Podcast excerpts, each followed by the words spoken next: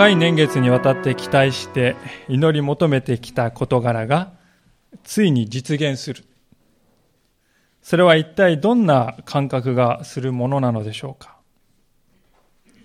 信仰者は皆長い時間を要する祈りをいくつか抱えているものではないでしょうかその長い時間の間、時には諦めそうになったり、希望が見えなくなったり、本当にこのような期待をしていいのだろうかと疑ってみたり、実に様々な感情が心に押し寄せてくるのではないでしょうか。そして待ちに待った瞬間が突然訪れた時に、それは一体どのようなものになるでしょうか。今日の聖書箇所はまさにそういう瞬間が書かれております。自分自身の偏った愛で息子たちの間に不和をもたらした父親のヤコブでした。弟のヨセフを奴隷として売り飛ばしたにもかかわらず、獣に食い殺されたんですよと、その兄の息子たちに嘘をつかれ、以来22年間、愛する息子のヨセフは死んだんだと思い込んで生きてきたヤコブです。それが突然、いや、実は生きているんだと知ったわけですね。はじめは疑い、そして半信半疑になり、そして希望を取り戻して、ヨセフが待っているエジプトに向けて旅立った130歳のヤコブでした。とはいえ、不安がつきませんでした。でも前回見たように、ヤコブに現れた主が彼を励ましてくださいました。エジプトに下ることを恐れるなと言って励ましてくださった。それで勇気を取り戻して、ついにヤコブはエジプトの領土であるゴシェンというところまでやってきたのです。向こうからですね、土煙を上げながら、エジプトの戦車をですね、せかして、えー、やってくる集団が見えるんですよね。地平線の彼方に。それがヨセフです。聖書はこの22年ぶりの親子の再会の様子を次のように記しております。46章28節と29節をもう一度読みしますが、さてヤコブはユダを先にヨセフのところに使わしてゴシェンへの道を教えてもらった。そして彼らはゴシェンの地にやってきた。ヨセフは車を整え、父イスラエルを迎えにゴシェンへ登った。そして父に会うなり、父の首に抱きつき、首にすがって泣き続けた。もう40歳を過ぎている。二人の子供を設けて、これまで20年以上エジプト人として生活してきましたから、エジプト人の服を着て、エジプト人のように髪を剃って、そしてエジプトの第二の権力者となっていたこのヨセフという中年の人が、まるで子供のように父に取りすがって泣きじゃくっているのです。原文ではこのすがってというのはですね、首の上に落ちるという言葉が使われています。これまでの22年間の苦労の日々が全て蘇って抑えることができないわけですね。でそのような息子の姿を見て語った父ヤコブ、その言葉が特に印象的であります。30節イスラエルはヨセフに言った。もう今私は死んでもよい。お前がまだ生きていてそのお前の顔を見たのだから。ヤコブの人生における最大にして最後の願いがヨセフとの再会でした。それを果たした今や、もう思い残すところはない。平安と満足の極みだ。そういう満ち足りた思いが全身から感じられる言葉ではないでしょうか。まあ、それにしても22年間も分離されて、もう存在しないものと考えてきた息子をこの目で見るというその感覚はどんなものでしょうかほんの少し前、ヤコブはですね、ヨセフはもう失ってしまって、その下のさらにベニヤミンまでも失うんではなかろうかと、恐れおののいて、そして兄息子たちには、お前たちはヨセフを奪い、今度はベニヤミンまでも奪って、白髪頭の私を黄泉に下らせようとしているんだと言って、非難しながら悲しみに暮れていたのです。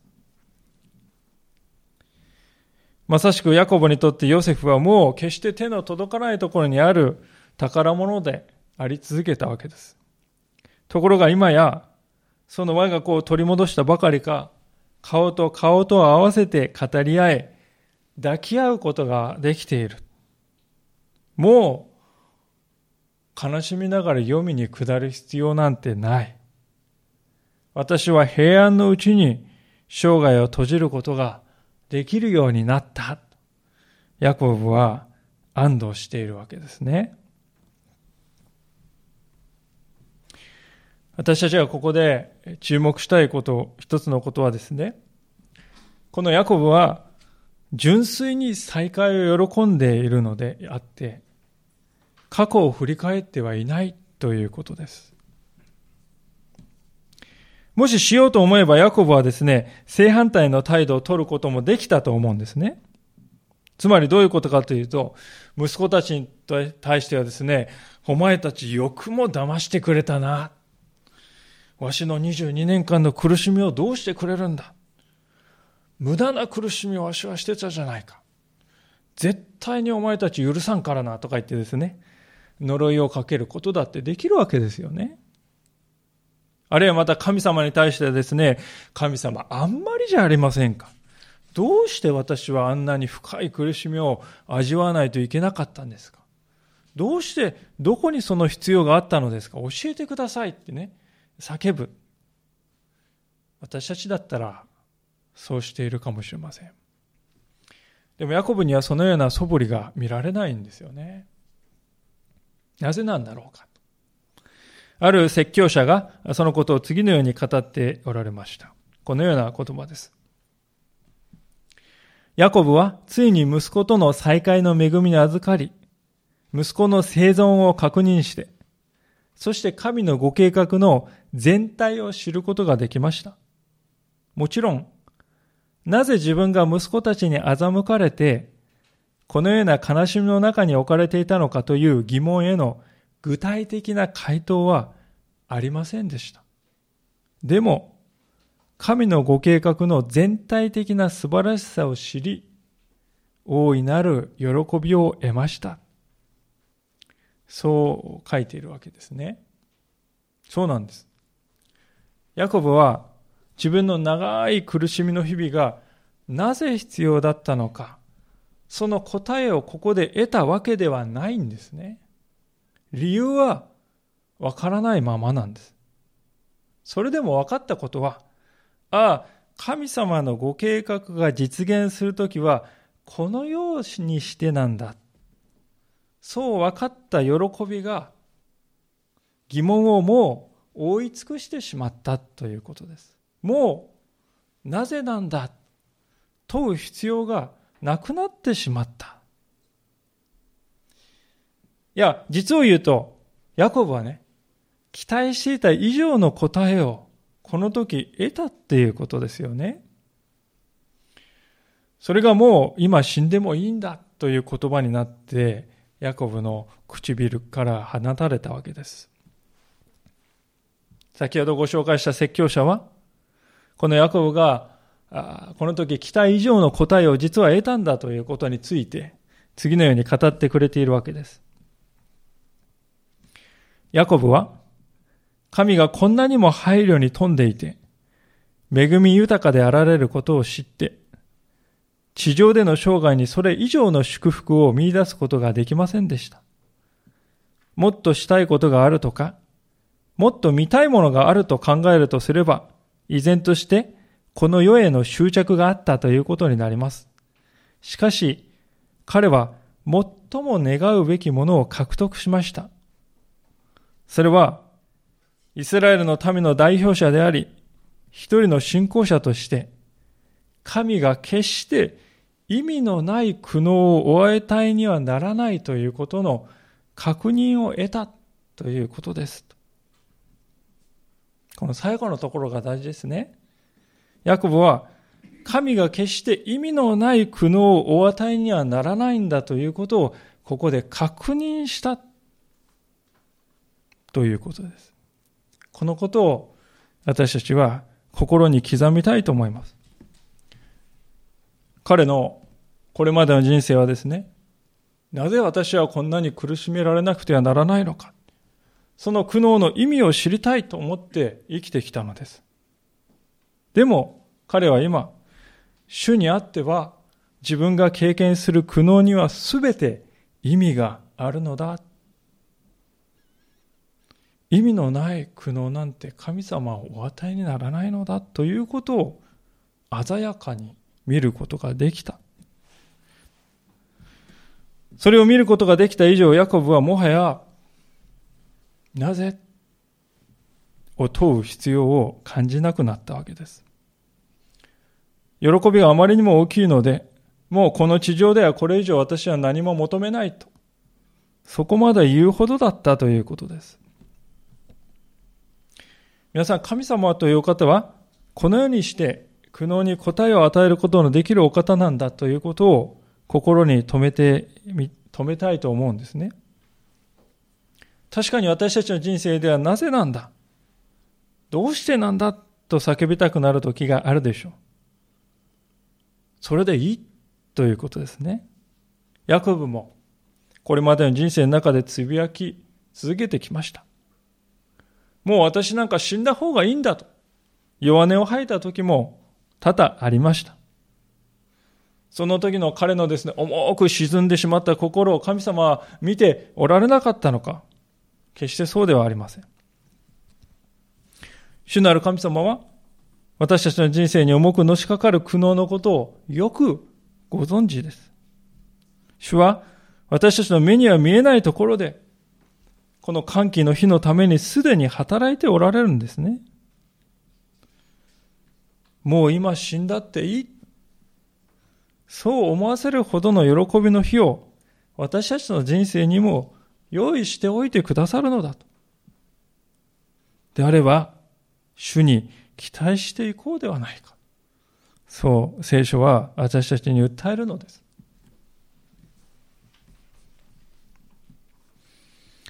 さて、こうして劇的な親子の再会が果たされたわけですが、ヨセフは喜びを胸に抱きつつも、早くも今後のこと、家族の未来のことに心を配っていくわけですね。それが31節からのところです。お読みいたします。ヨセフは兄弟たちや父の家の者たちに言った。私はファラオのところに知らせに登っていき申しましょう。カナンの地にいた私たち、私の兄弟たちと父の家の者たちが私のところにやってきました。この人たちは羊飼いです。家畜を飼っていたのです。この人たちは自分たちの羊と牛と所有するものすべてを連れてきました。もしファラオがあなた方を呼び寄せて、お前たちの職業は何かと聞いたら、こう答えてください。しもべどもは若い時から今まで家畜を飼うものでございます。私たちも、また私たちの先祖もと。そうすればあなた方はゴシェンの地に住めるでしょう。羊を飼う者は皆エジプト人に意味嫌われているからです。まあ、エジプトに着いたヨセフの70人の家族にとって一番の問題点というのはですね、どこに住むのかという場所の問題ですね。これは簡単なようですけれども、しかし難しいこの問題です。で、この問題にヨセフが出した回答のがゴシェンという場所だったと聖書は書いています。でこれはあのエジプトのナイル川のですね、下流のデルタ地帯の東側にある地域ですね。後にはラメセスという名前で呼ばれるようになりますね。このラメセスというところは、後の時代にですね、モーセによってイスラエルの民がエジプトから脱出した時に、ラメセスから出発したという、そういう場所なんですね。まあ、簡単に地図を用意しましたけれども、これがこの緑のところエジプトのデルタ地帯ですね。下流のナイル川の豊かなところです。で当時、政治の中心地でありますメンフィスというところはですね、首都はこの100キロ以上もですね、この南にあるわけです。エジプトの、あごめんなさい、ナイル川の上流にありました。ですから、このメンフィスというところに多くの人が住んでおりました。で、ゴシェンというのはこの下流ではあるんですが、東側のですね、エジプトのどっちかというと外れのところですね。おそらくこの当時はゴシェンというところはですね、何もないこの田舎、のどかな田舎だったんではないかと思います。でしかし、このナイル川からですね、栄養が運ばれてくるので、土地は肥沃で、えー、その牛や羊が食べる牧草とかですね、畑を作るにはとても向いている地域だったわけですよね。このゴシェンというところ。で、ここのゴシェンというところに、えー、を選んだことが、後にイスラエル民族が非常にですね、増えて広がっていく、発展していく礎となったわけであります。で、おそらくですね、ヨセフはこの豊作の7年間のうちにですね、穀物を蓄えさせるためいろいろところところを回っていた。その中で、このゴシェンというところを持つですね、大きな可能性にすでに気づいていたと思います。彼はですね、何の下調べ下調べもなく、思いつきでですね、うん、どこかな、こことかですね、えー、じゃあ5ンとか言ってね、えー、思いつきで決めたわけではないんですね。もちろん彼がですね、エジプトの国中を回っていた時には、こうして家族がエジプトにやってくるということは予想していなかったかもしれませんが、それでも私たちがその目の前に今自分が置かれている働きを誠実に行っていくときにですね、こうして未来にそれが思いがけない形で生かされていくということなんですね。さらにヨセフはこの兄たちにファラオの前にあなた方が出た時には自分たちのことを羊飼いだと自己紹介してくださいとこう進めております。当時のエジプトという国ではですね、牛は非常にありありふれた家畜でしたけれども、しかし羊はですね、ちょっと状況が異なっていました。まあ、少しややこしいのですけれども、この時代のエジプトではですね、お羊と、まあ、角がぐるぐるっとこう巻いたですね、非常にこう強いオスの羊ですね、と、ただの羊というのは、まあ、別の動物として扱われていたようですね。お羊と方はですね、エジプトではこの神として崇められるような時もあった。しかし、ただのこの羊の方はですね、魚と同類でね、この汚れた動物というふうに見なされて、エジプトの宗教のですね、神官などからも意味嫌う動物として扱われていたようですね。ですから、ここでですね、どうでしょうか、そういう国に来て、私たちの感覚からするとですね、いや、私羊飼いです。なんて言ってしまったらですね、これは不利になるんじゃないか。汚れた動物をですね、扱っている、自分たちはそういうものですなんてね、わざわざ正直に言わなくてもいいんじゃないかなんて思うかもしれませんが、でも、そうではないんだということです。むしろヨセフは賢く振る舞っているということです。ヨセフは皆さん、国の第二の権力者ですから、自分の持っている権力を使えばですね、自分の一族をですね、エコひいきしてですね、うちの弟をね、なんとか大臣にとかってね、国を私物化していく、そういうこともやろうと思えばできたかもしれません。実際、ヨセフという人はファラオに非常に信頼されていましたから。で、歴史を振り返りますと、そういうことをやっている人がたくさんいますね。自分の一族をですね、ことさらこのね、えー、重く用いていったという、そういう王朝はたくさんあるわけです。で、皆さんそういうことをやると、しかし反発も大きくなっていくわけですね。前からですね、やってきた人たちはですね、警戒するのです。あの、新しく来た連中がと。憎しみを買って地位を追われてしまう結果ともなったでしょう。さらにそういう世界に入ってくるということはですね、エジプトという国は皆さん異教の神々が公然と礼拝されている。太陽神ラーとかですね、そういう神々が礼拝されているところ。そしてファラオは荒人神ですよね。ファラオ自身が神の化身として扱われているのがエジプトです。で、ヤコブの一族はもうエジプトに着いたその日からそういう影響をですね、にさらされているのですね。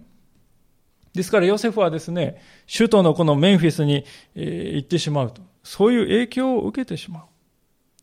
ですから100キロも離れた田舎のゴシェンをですね、居住地居住地として提案しましょうと。まあ、これは政治的な、あるいは影響的なものから私たちは距離を置かせていただきます。私たちには野心というものはありません。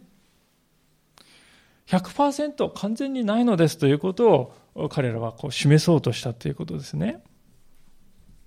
このヨセフの姿を見るときに、結局のところ私たちにはですね、何を見つめながら生きているのかということが、いつもこのクリスチャンとして問われているということに気づくんですね。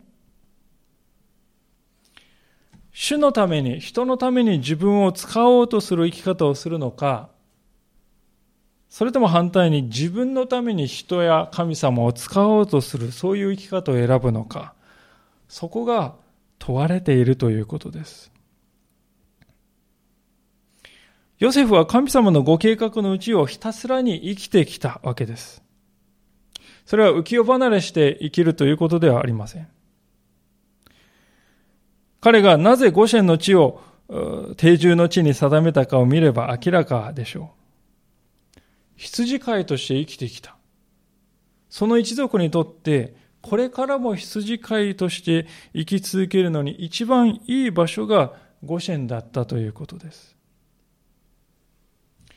もし、このヨセフたちがですね、もうエジプトにずっと留まるんだということを考えていたらですよ、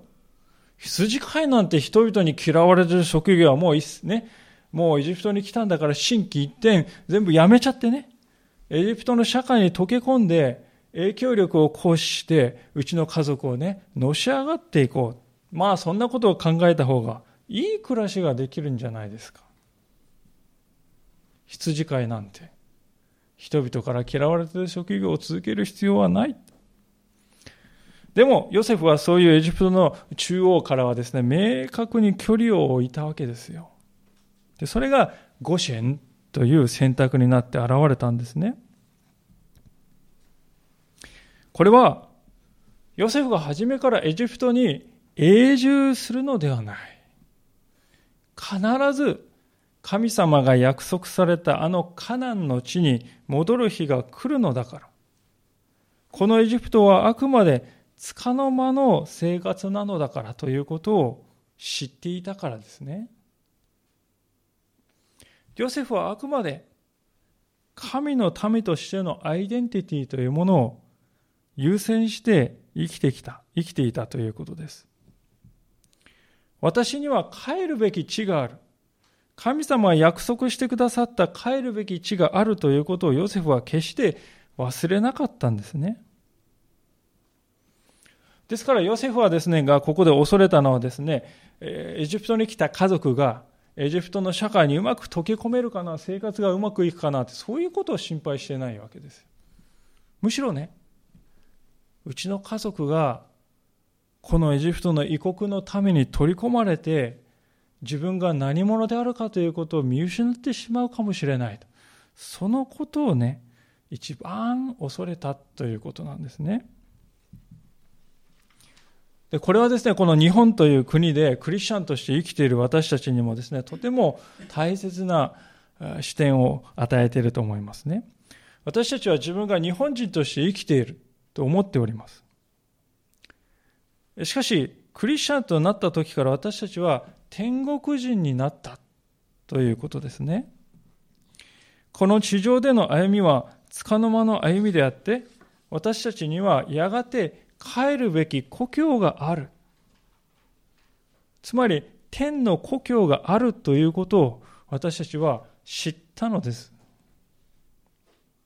ヨセフにとってはカナンが帰るべき場所でありましたけれども、同じように私たちにも帰るべき国がある。ですから私たちは必要以上に今自分が置かれているこの国というものにね、取り込まれてしまうということはいたしません。もちろん、国や地域や社会に私たちは喜んで使えます。それはとても大切なことですが、しかしそれらが私たちを支配される。それらに私たちは支配されるということはないということです。私たちの主は、この世の王のファラオではなくて、創造者なる神お一人だからです。それが私たちのアイデンティティだということです。人間はですね、国境を定めます。人間はですね、あの民族とうちの民族は違うと区別をしようとします。人間はあのですね、人たちは違う言葉を話し、我々はこちらの言葉だと、そこに線を引こうとします。しかし、私たちはそのようなものを一切超えて、神の民として一つなんだと。ですから私たちは日々生きていく中で、ああ、私は何者なんだろうかということをいつも意識しながら生きていきたいと思うんですね。で、この礼拝、私たちは毎週持っている礼拝というのは、そういうですね、本当に、えー、自分が何者であるのかということを一番よく表す場ですよね。私は神を礼拝しながら生きていくものなんだ。この世の神を礼拝しながら生きるのではない。作り主を礼拝して私は生きる。それが私なんだ。だから私たちは主を礼拝しに集まってくる。だから私たちは日々ディボーションして神様を思う。そして答えることに自分は何者なのだろうかということを確認しながら、それを忘れないで生きていくんだということですね。ヨセフが心したことはまさにそういうことであったということです。まあ、そういうわけで、ここまでがですね、このヤコブの家族の中でのこのやりとりなんですが、これが終わって、場面はですね、ついにこのファラオの前に出るという、そういう時がやってくるわけですね。47章に今度は移りますが、一節から。ヨセフはファラオのところに来て報告した。私の父と兄弟たち、またその羊の群れ、牛の群れ、そして彼の所有するものすべてがカナンの地から参りました。今、ゴシェンの地におります。彼は兄弟の中から5人を連れてきてファラオに引き合わせた。ファラオはヨセフの兄弟たちに尋ねた。お前たちの職業は何か？彼らはファラオに答えた。しもべどもは羊を飼うもので、私どもも私どもの先祖もそうでございます。また彼らはファラオに言った。私たちはこの地に起立しようとして参りました。カナンの地は飢饉が激しくて、シュモベどもの羊のための牧草がございません。どうか、シュモベどもをゴシェの地に住まわせてください。ファラオはヨセフに言った。お前の父と兄弟たちがお前のところに来た。エジプトの地はお前の前にある。最も良い地にお前の父と兄弟たちを住まわせなさい。彼らをゴシェンの地に住まわせるがよい。彼らの中に有能な者たちがいるのが分かったら、その者たちを私の家畜の係長としなさい。まあ、ヤコブはあの、兄弟、12人兄弟の全員をヨセフの前に連れてはきませんでね。5人だけ連れてきます。他はゴシェンにとどまらせるんですね。まあ、羊を飼う者は意味嫌われているエジプトの社会ですから、まあ当然のことかもしれません。あるいはまた70人にもなるですね、え家族を、まあ、女性や子供たちをも加えればもっと100人超えしたかもしれません。そういう一族をですね、首都のメンフィスに連れてくるとですね、あの男は何か野心を持っているのではないか。そう疑われてしまう。まあ、それを避けたんでしょうね。また、エジプトの異教の神々からですね、家族が影響を受ける、それを受けないようにした可能性もあると思います。まあ、いずれにしろヨセフはここでですね、何気ないことなんですけれども、知恵深く振る舞っているのです。で、ファラオもまた、そのようなヨセフに最大級の行為を持って、求めた以上の答えを与えてくれていますね。でそうしておいて、二段階になってますね。えー、ヤコブは今度は父のヤコブ、ごめんなさい。ヨセフは今度は父のヤコブを連れてくるのです。で、この連れてきた父親とファラオの間でとても意外なことが起こったというのが7節に書いてあることですね。それからヨセフは父ヤコブを連れてきてファラオの前に立たせた。ヤコブはファラオを祝福したとこう書いてあります。このヤコブはファラオを祝福したという書いてある言葉は、実はこの新科学2017年になる前の第3版まではですね、ここは、ヤコブはファラオに挨拶したって訳されてました。しかし、この新科学の新しい2017ではここは直訳ですね。もうストレートに訳して祝福したというふうに訳が変わっていますね。で、これはとても大きな意味があるわけです。なぜかというと皆さん、祝福するというのはですね、普通は立場が上のものが下のものを祝福すると。それが祝福だからですね。つまり聖書は、こう言ってるんです。神様の祝福という観点から見ると、ヤコブの方がまず祝福を受けて、それをファラオに与えるものである。つまり、ヤコブの方が上の立場にある。そういうことを語っているわけです、ここで。確かに年齢はですね、この時ヤコブ130歳ですね。そしてファラオよりおそらくはるかに年上であります。しかし、社会的な立場で見たらもうこの二人は比較にならないですね。王様とただのですね、外国のじいさんですからね。比較にならない。でも、ヤコブはファラオを祝福したと書いてますよ。具体的にどういうふうに祝福したのかは書いてないんですけどもね。この私たちの教会の礼拝では民数記の6章からのところ、最後に私は祝祷の時に読まさせて、読ませていただいてますけれども、そういう言葉だったかもしれませんが、あるいはもっと短くですね、シャローム・アレヘムと、平安があなたの上にありますようにと、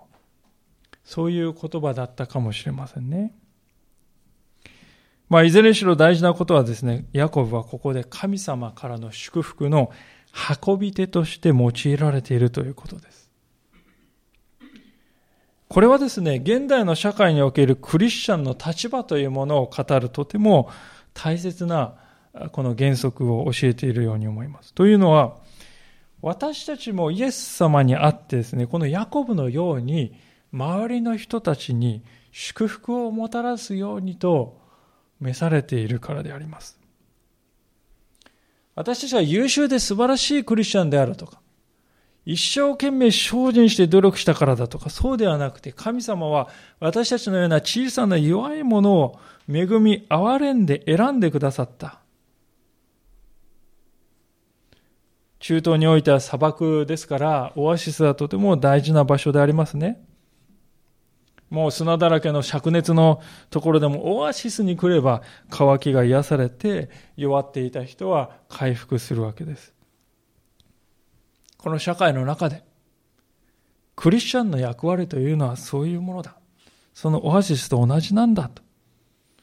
私たちを通して神様はこの世界に祝福をもたらしたいと願っておられるということであります。一箇所聖書を開けてみたいのですけれども、新約聖書の後ろの方に、え、ペテロの手紙という箇所がありますけれども、ペテロの手紙第一の3章の8節のところを見したいと思います。もう聖書の一番後ろの方になりますが、新科学2017の聖書をお使いの方は469ページになります。第一ペテロの3章の8節新科学2017で469ページです。それではお読みします。第一ペテロの3章の8節から最後に言います。皆一つ思いになり、同情し合い、兄弟愛を示し、心の優しい人となり、謙虚でありなさい。悪に対して悪を返さず、侮辱に対して侮辱を返さず、逆に祝福しなさい。あなた方は祝福を受け継ぐために召されたのです。悪に対して悪を返さず、侮辱に対して侮辱を返さず逆に祝福しなさい。あなた方は祝福を受け継ぐために召されたんだ。呼ばれたんだ。神様に呼んでいただいたんだ。そう聖書は語っております。振り返ってみると若い時のヤコブはこれとは反対の生き方をしていたのです。彼は祝福をですね、他の人に与えるどころか、逆に他の人の祝福を奪い取るというね、それが若い時のヤコブでした。お兄さんの餌をですね、巧妙に騙して、えー、お兄さんの長男の権利ね、まあ双子なんですけどね、3分か5分早く生まれてきたと。まあその、でも長男は長男。その長男の権利を騙して奪い取ったわけです。そして父親のイサクすらもですね、欺いて、兄が祝福を受け受けようとしている儀式をですね、兄の目の見えない父親をいいことに兄になりすまして兄が受けるはずだった祝福を横取りした。それがヤコブという人です。自分が祝福を受けるためなら他の人を押しのけても兄を押しのけてもいいんだと。それが若い頃のヤコブです。でもそういう生き方をしてきた結果ですね彼は大きな代償を払うことになるんですよね。父との関係兄との関係が壊れてしまったそしてその後も結婚をめぐって絶え間ないトラブルに彼は巻き込まれていきます。彼がですね、ヤコブが今日の箇所で、ファラオの前でですね、私の人生にはいろいろな災いがありましたって言ってますよね。まあそれはまさにそういう祝福を奪い取ろうとしてきた人生の結果でもあるわけです。しかし、どうでしょうか？そのような人であったヤコブが今日の箇所では祝福を与える人になっているのです。しかも、異教徒のファラオに対してです。もう彼は以前のように祝福を独り占めするものではない。むしろ自分を通して働いてくださる神様に信頼している。そして自分に注がれた祝福を他の人にも惜しみなく分け与えるものに変えられている。神の祝福をですね、組むこの器としてヤコブは用いられるようになっている。神が人を作り変えられるということは、その実際はこういうことなんだということなんですね。でそういう目の前にいるファラオファラオはですねそういう目の前にいるヤコブのこの佇まいというものを見てですねおそらくこの感銘を受けたんだと思うんですよねこの人のことをもっと知りたいと思ってファラオはですね、次のように問いかけております。47節の7章の8節です。ファラオはヤコブに尋ねて、あなたの生きてきた年月はどれほどになりますか？相当な年の老人であるということは分かったんですよね。古代のこのエジプト人という皆さん、永遠に生きたいと思って生きてました。肉体の不死というものに本当に憧れていました。ですからね、皆さん、ミイラを作るんですよ。肉体が永遠に生きるようにと願ってミイラにするんですよ。ですからもう、エジプト人にとってはですね、長寿というものはそれだけで特別な意味があります。で、ヤコブが130歳というですね、年齢、非常な長寿であります。それだけで何かあるに違いないと、ファラは興味を惹かれていますね。で、そういう質問をされるとですね、ヤコブは、私たちだったらね、いや、実はこういうね、サプリメント、どの、こういう秘訣があるんですよ。なんてこう言ってしまうかもしれませんがね。ヤコブは予想に反して次のようなことを語っています。9節です。ヤコブはファラに答えた。私が辿ってきた年月は130年です。私の生きてきた年月はわずかで、いろいろな災いがあり、私の先祖が辿った日々生きた年月には及びません。ヤコブは私が辿ってきた年月はと言ってますがね、これは直訳すると、気流してきた日、年月はという意味です。気流というのは、テント暮らしをしてきた年月はということです。ヤコブは自分の人生を振り返ると私は旅人として歩んできましたと言ってます。これ私たちキリスト者も同じではないでしょうか。私たちはこの地上においては旅人なんですね。次のように書かれている通りであります。ヘブル人への手紙の11章の13節というところですけれども、先ほどの第一ペテロの少し前になりますけれども、ヘブル人への手紙11章の3節を読ませていただきます。新海訳2017お使いの方は451ページですね。452ページになります。ヘブル人へ手紙11章の13節ですね。452ページです。それではこの箇所は皆さんでご一緒に読みたいと思います。ヘブル人へ手紙11章の13節新科学2017、452ページです。よろしいでしょうか。3、はい。これらの人たちは皆信仰の人として死にました。約束のものを手に入れることはありませんでしたが、遥か遠くにそれを見て喜び迎え、地上では旅人であり、気流者であることを告白していました。ありがとうございます。約束のものをまだ手には入れてないんだけども、はるかにそれを仰ぎ見て、私はそこに向かっていく旅人だ。この地上では旅人として生きていると告白してきたんだと、信仰者は。そう言うんですね。旅人として生きるということは根なし草で好き勝手にですね、生きられるというそういう意味ではないですよね。むしろ反対じゃないでしょうか。いつも私が真に住むべきところはここじゃないんだと。そのことを知っている人として生きているということです。私が本当に住むべき場所は、本当に住むべき場所はここにあるのではないんだ。そう分かって生きている。それが旅人だ。旅人には不便さがつきものであります。私たちもですね、どうですか？旅行に出ますとね、ああ、快適だなと思うわけですけどもね、2日3日経ちますと不自由だなと思ってくるわけですよね。ハプニングが起こりますし、トラブルは起こりますし、何よりもですね、あの座り慣れた椅子、ね、あの使い慣れた、えね、え風呂がない。まあ、快適さっていうものからするとですね、えー、疲れてくるわけであります。ですから、ヤコブも自分の人生を振り返って旅人として歩んできてですね、いろいろな災いがありましたと正直に告白しております。ですから私たちもですね、旅を終わって家に帰ってくるとですね、ふーって言ってね、やっぱここが一番だよねってですね、感覚を抱くんですよ。どんな家でも、ここが一番だと言うんですね。で同じことが私たちはこの地上での人生にも当てはまるわけです。私たちは人生の旅人です。真の故郷に向かって旅をしている旅人であります。旅人なんですからね、不自由はありますよね。問題も起こります。でも自分が旅人なんだっていうことを分かってたらですね、わきまえていたらそれも受け止められるんじゃないでしょうか。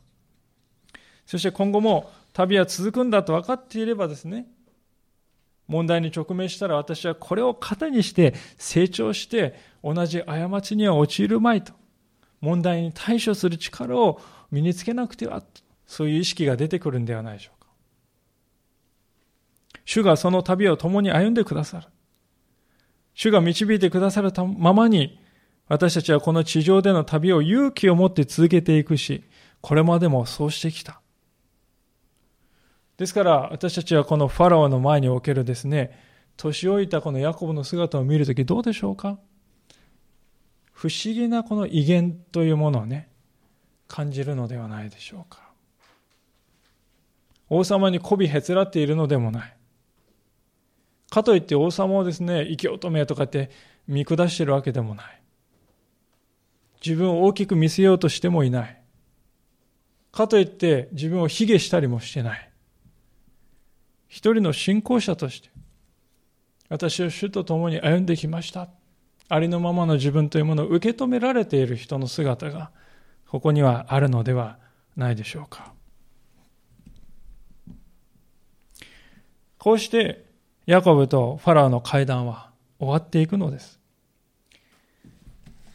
創世記に戻りますけれども、47章の10節からのところを見て、メッセージを、お話を閉じていきたいと思いますが、47章の10節ヤコブはファラオを祝福し、ファラオの前から立ち去った。ヨセフはファラオが命じた通りに父と兄弟たちの住まいを定め、彼らにエジプトの地で最も良い地、ラーメセスの地に所有地を与えた。またヨセフは、父と兄弟たちはその一族全員を、扶養すべきものの数に応じて食物を与えて養った。まあ、驚くのはですね、ヤコブは一度だけでなく二度までもファラオを祝福して、えー、立ち去るわけです。で、この祝福はですね、皆さん、次の次回見ることになりますけれども、ファラオの家がどんどん豊かになっていくということによってですね、実際に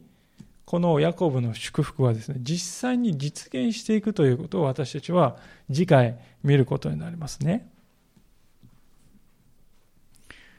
私たちに与えられている祝福というのは皆さん、絵に描いた餅だと思いますか？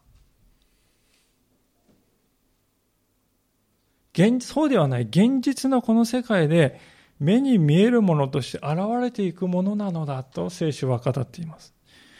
そういう信仰を私たちは今日しっかりと握って、今日この場所を後にしていただきたいと思うんですね。もしかすると私たちはですね、ここにおられる皆さんはこう考えていらっしゃるかもしれません。信仰、それはですね、心の中だけの話ですよ。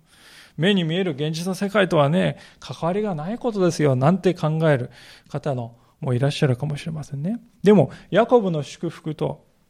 そしてその結果を見るときにそれは誤っているということがわかります。もし神様は真実なお方であり、本当にこの世界をですね、治めてお方であると皆さんが信じているのであれば、その方が与えるこの祝福というものが、現実の世界にも影響をもたらしていく。そうならないはずがあるだろうか。いや、決してないのだということですね。ですから、私たちは今日ですね、自分の信仰を皆さん、現実、自分のですね、この信仰を現実のものに変えていく。そのように召されている。心の中、理念だけのものにしないで、これが私を生かしている。これが私を支えている。そういうものに自分の信仰を変えていくようにと神様は私たちを、召しておられるのではないでしょうか。ヤコブは先頭のアブラハムがに与えられ、そして父のイサクに与えられた祝福を受け継いで、で、それを自分のところで終わりにしないで、それを人々に分け与えている、いくものとなり、そして実際その祝福を受け継いだヨセフがエジプトを救うものとなっていったんですよ。そのように私たちも神様の祝福を現実に受け継いで、この世界にもたらすものとなってほしいんだ。神様はそのように私たちに望んでおられます。この暗闇の世の中にあって、人々は神の祝福を受けたい。待ち望んでおります。私たちの周りにいる愛する人々にその神様の祝福を届けるのは誰か？それは今日ここにいる私たち一人一人なのだ。私たちが神の祝福を受け継ぐものなんだ。そう聖書は語っているのです。共にお祈りしたいと思います。